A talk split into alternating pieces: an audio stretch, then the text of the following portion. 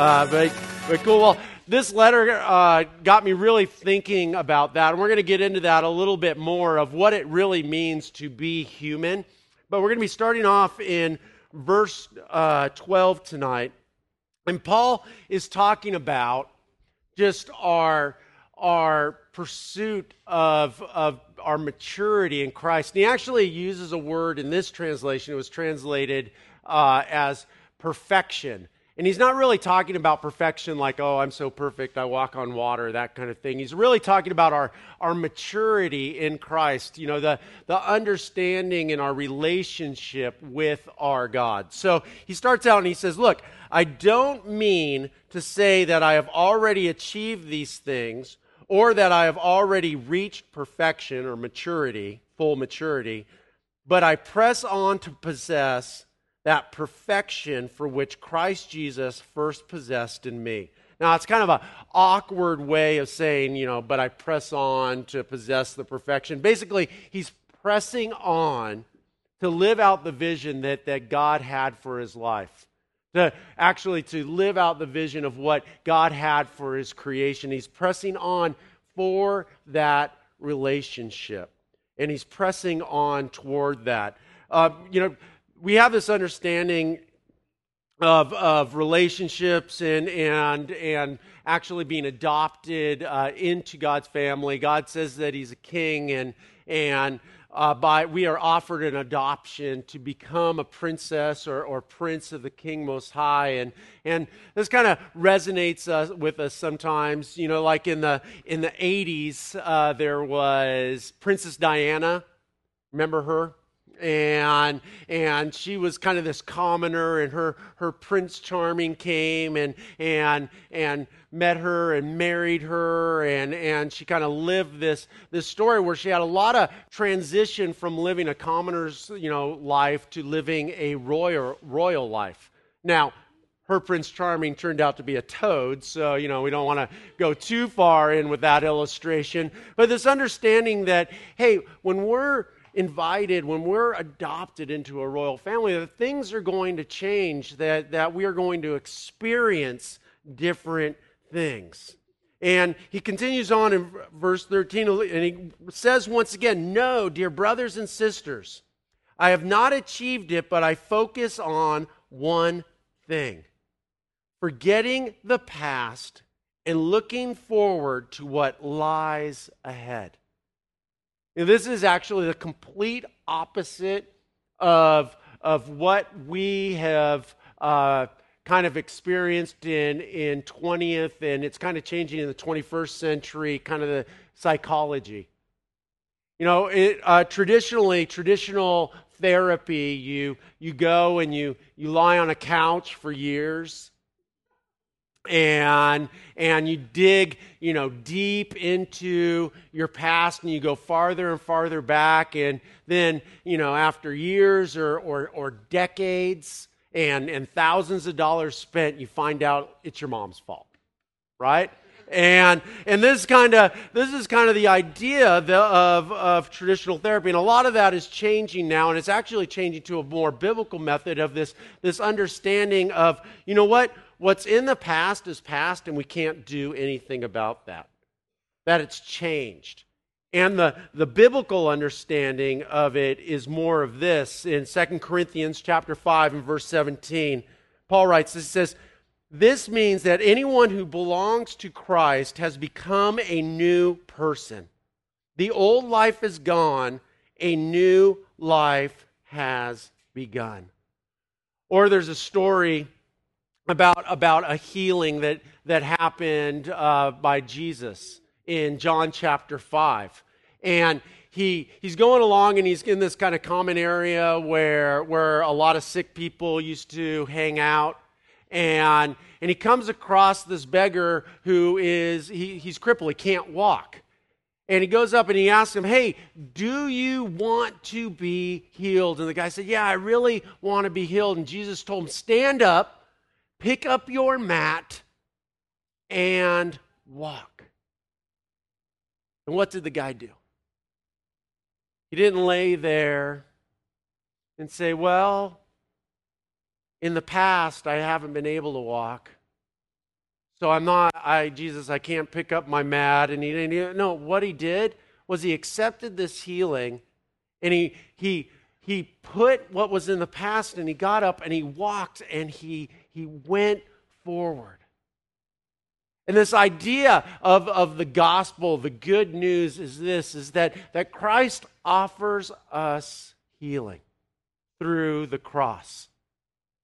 What he did on the cross enables us to go forward and we have freedom in Christ that you know what the the past does not have to to burden us or hold us back anymore that it doesn't have to to steal our joy that it doesn't have a hold on us. That true we can have consequences of the past. We all we all you know deal with those things. But as far as our, our spirit and our mind and our relationship with God goes, that, that we can move forward confidently if we accept the forgiveness of what Christ did on the cross for us.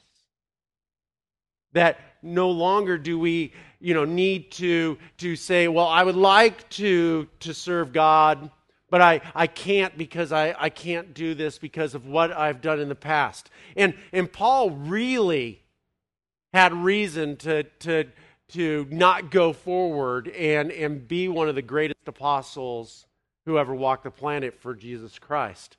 I mean, think about his resume.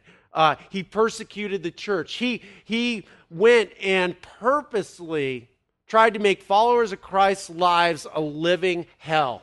He would do everything he in his power under the authority that was given him by the Sanhedrin and and the, and the government to root them out and throw them into prison and, and disrupt their lives.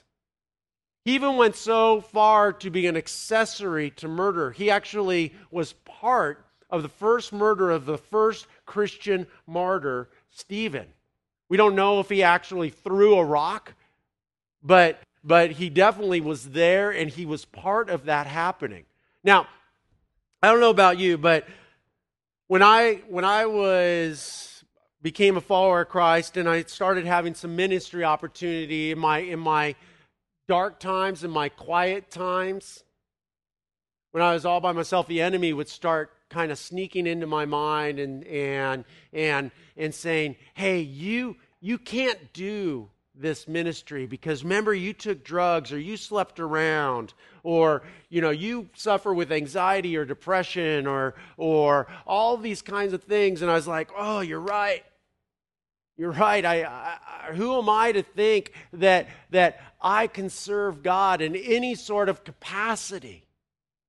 I remember this was really eating me up and i had a dear pastor friend and who had been wanting me to get into ministry uh, and serve alongside him and i was like i just you know i'm not healthy enough. I'm i'm broken. I, i'm not ready and all this kind of stuff. And, and i i have done too much bad stuff in my past for god to ever use me and he's like hmm you know have you ever killed somebody i'm like mm, no not lately uh, have, you know, have, have you ever persecuted, you know, the church? Have, have, you know, you, you ever had multiple wives? Have you, you know, ever uh, done all these things? He goes down this, this list, and I'm like, no, no, no. And he's like, oh, I guess you're right, you know, you're not qualified. I'm like, what are you talking about? He's like, the things that I just listed for you were, were things that the men and women in the Bible were, were guilty of. But through God's grace and through God's love and mercy and through the cross, he says, you know what? The old is gone. You are a new creation in Christ. And you have been entrusted with this history in order to minister to a broken, messy world. And Paul is great evidence of this. He continues on, he says, Look, I, in verse 14, he says, I press on to reach the end of the race and receive the heavenly prize for which God, through Christ Jesus, is calling us. And there's lots of things that can hold us back in a race. I don't know if you guys know, you probably do, but you know, I've been known to race a couple of triathlons and and I, I enjoy doing them. I, technically I don't know if I race in them, but I'm I'm there with other people who are racing or you know, they're waiting for me to finish and and I'm going going along, and and I've learned some things about the Christian faith in in triathlons and in endurance events. I know that one uh, one thing is that really good things in the past, like if I had a really good swim or something like that, is not indicative of the future. Also, I've learned that in, in triathlon, you swim, bike, and run, and there's transitions in between. In each transition, a lot of things can go wrong. I've also learned if something goes wrong in, in one of those transitions or along the way, that it doesn't help me at all toward to finishing the race if I stop and I'm like, well, I really need to analyze what just happened there while people are passing me by. I mean, it's ridiculous. That's, that's not what we're doing. This imagery of, of, of Paul saying, Look, I press on. You know, I, I, I've, I've completed the swim. You know, I'm, I, I've, I've transitioned on the bike and, and I'm, I'm heading toward the goal. And, and just because I had a good transition or a bad transition, it doesn't matter in the future. What matters is what is ahead of me. And he talks about racing to achieve the heavenly prize for which God, through Christ Jesus, is calling us. What is that? Right? What, what is this heavenly prize? Well, this is what I've been thinking about. This heavenly prize is actually that we get to experience what it means to be fully human. That's the heavenly prize. Do you know that there's only been three fully human people, three people who, who got to experience the life that God envisioned for his creation in the history of the world? That was Adam and Eve, and then the new Adam, who's also known as Jesus Christ.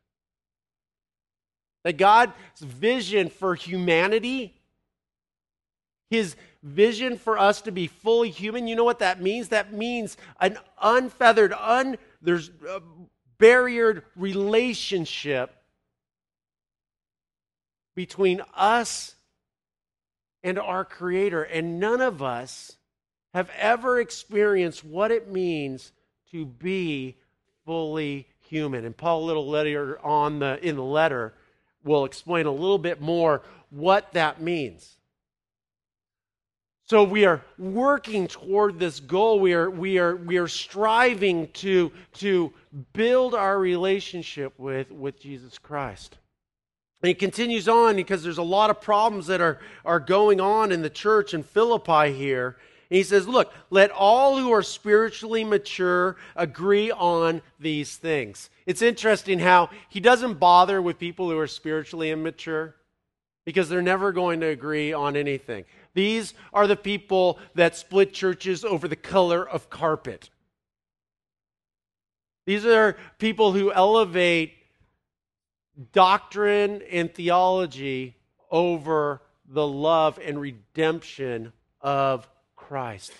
And he's saying, look, those of you who are spiritually mature, agree on these things. If you disagree on some point, I believe that God will make it clear or plain to you.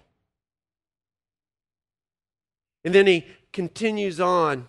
He says, But we must hold on to the progress we've already made. In other words, do what you already know is true. Obey what you have already learned from me. Don't t- spend all of your time arguing about, about different things that these are things that people who are enemy of the cross do in 1 timothy chapter 4 and 7 he says look don't waste your time arguing over godless ideas and old wives tales that this is what lazy, disobedient followers of Christ do. He says, Look, do what you already know. I have a dear friend who now lives in Utah, and, and he, the way he says is that, that Christians are educated way beyond their obedience level. So, what is it? What is it that we already know? Well, well, we look at the cross, and the cross screams it out to us. That on the center post, it's pointing vertically to, and saying, look, you need to have a right relationship with God. In the horizontal arm, you have to have a right relationship with people. And that everything in life comes down to having a right relationship with God and a right relationship with people, and everything else is just commentary. That, that Jesus goes on to talk about this in, when somebody asks him, Jesus, what is the most important thing? And Jesus replied, Well, the, the tension between Arminianism and Calvinism, you know, blah, blah, blah. it's not what he said, is it? You know that Jesus never spoke about doctrine. He spoke about relationship.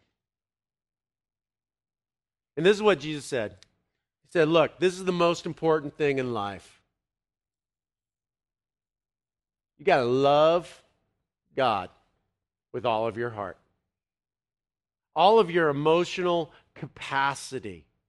That you need to pattern your life to, to emotional wellness and bring honor and glory to God through your emotions. He also, and we'll talk about this a lot next week, loving God with, with all of your mind.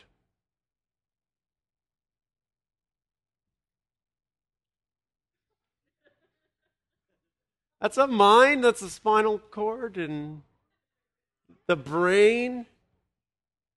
Yeah. All right, well, just work with me. I'm not an artist. You're like, really? Uh, somebody at the earlier gathering said I should auction this off, though.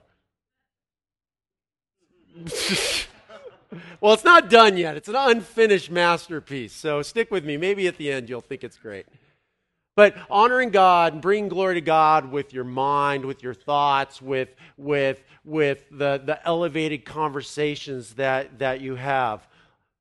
Jesus also said, look, the most important things is loving God with all your spirit or, or, or your soul. Loving God with, with, you know, just spending time with Him and experience Him. And then loving God with all of your strength. You know, a lot of people, including myself, have, have struggled with that. That's an arm, by the way, I should. That's wind, pneuma air, spirit. Okay, uh, the the arm, you know, the, in strength. And a lot of us struggle with this, but the, the truth is that our bodies are a temple, and and we are not able to to function at the, the level that, that God has envisioned for us unless we are taking care of our, our temple. Because you know what? When, when we put junk in, or we're not sleeping right, or, or things like that, or drinking too much, or, or things like that, that, that it wears down our body and, and it, it, it prevents us from being prepared to be set aside for God's purpose. And then finally, he says, Look, you need to you need to love your neighbor, you need to love others. I'm going to draw that by like a guy trying to scale scale up the up the cross here and there's a guy helping him up. That that having a right relationship with people it is not that bad. Thank you I should auction it off. Yeah, it'll be on eBay this week. So, uh, but but this idea that the the, the cross and, and and Jesus tells us these things time and time again. It's like, look, you know what? To be a church and to be a follower of Christ, that you you need to think about these things. That you need to train yourself is in in. Um, in 1 Timothy 4 7, he says, Look, train yourself. If you don't train yourself, if you're a musician, you don't train yourself to hit the right notes, or if you're an athlete and you don't train yourself to be disciplined to go fast, or and or if if you're a speaker or an artist and you don't train yourself to draw, that you are, are not going to be able to do it with any sort of proficiency. Well, the same is true as being a follower of Christ. That if we're not trained up, if we are not trained to focus on the most important things that Jesus has called us to do to help us move us toward the goal of being full, fully human someday. That, that it is inevitable that we're going to be pulled away into divisiveness and to petty things that tear apart the church because that's what people do in their broken state. And that's why Paul's saying, look, those of you who are mature, and this is the mark of maturity is to be able to say, you know what? I'm not going to be pulled into this divisive behavior if it doesn't have to do with what Jesus said is the most important thing. And then he says that everything, everything, all the laws, everything comes out of this with the cross and the great commandment. Everything flows from that. If I'm not getting this right, and if I'm not training myself to do this, that chances are great that I'm going to miss living out the life that God has envisioned for me. Continues on in verse 7. He says, Dear brothers and sisters, pattern your lives after mine and learn from those who follow our example. Now, again, he is not saying I'm perfect and everything that I do is perfect.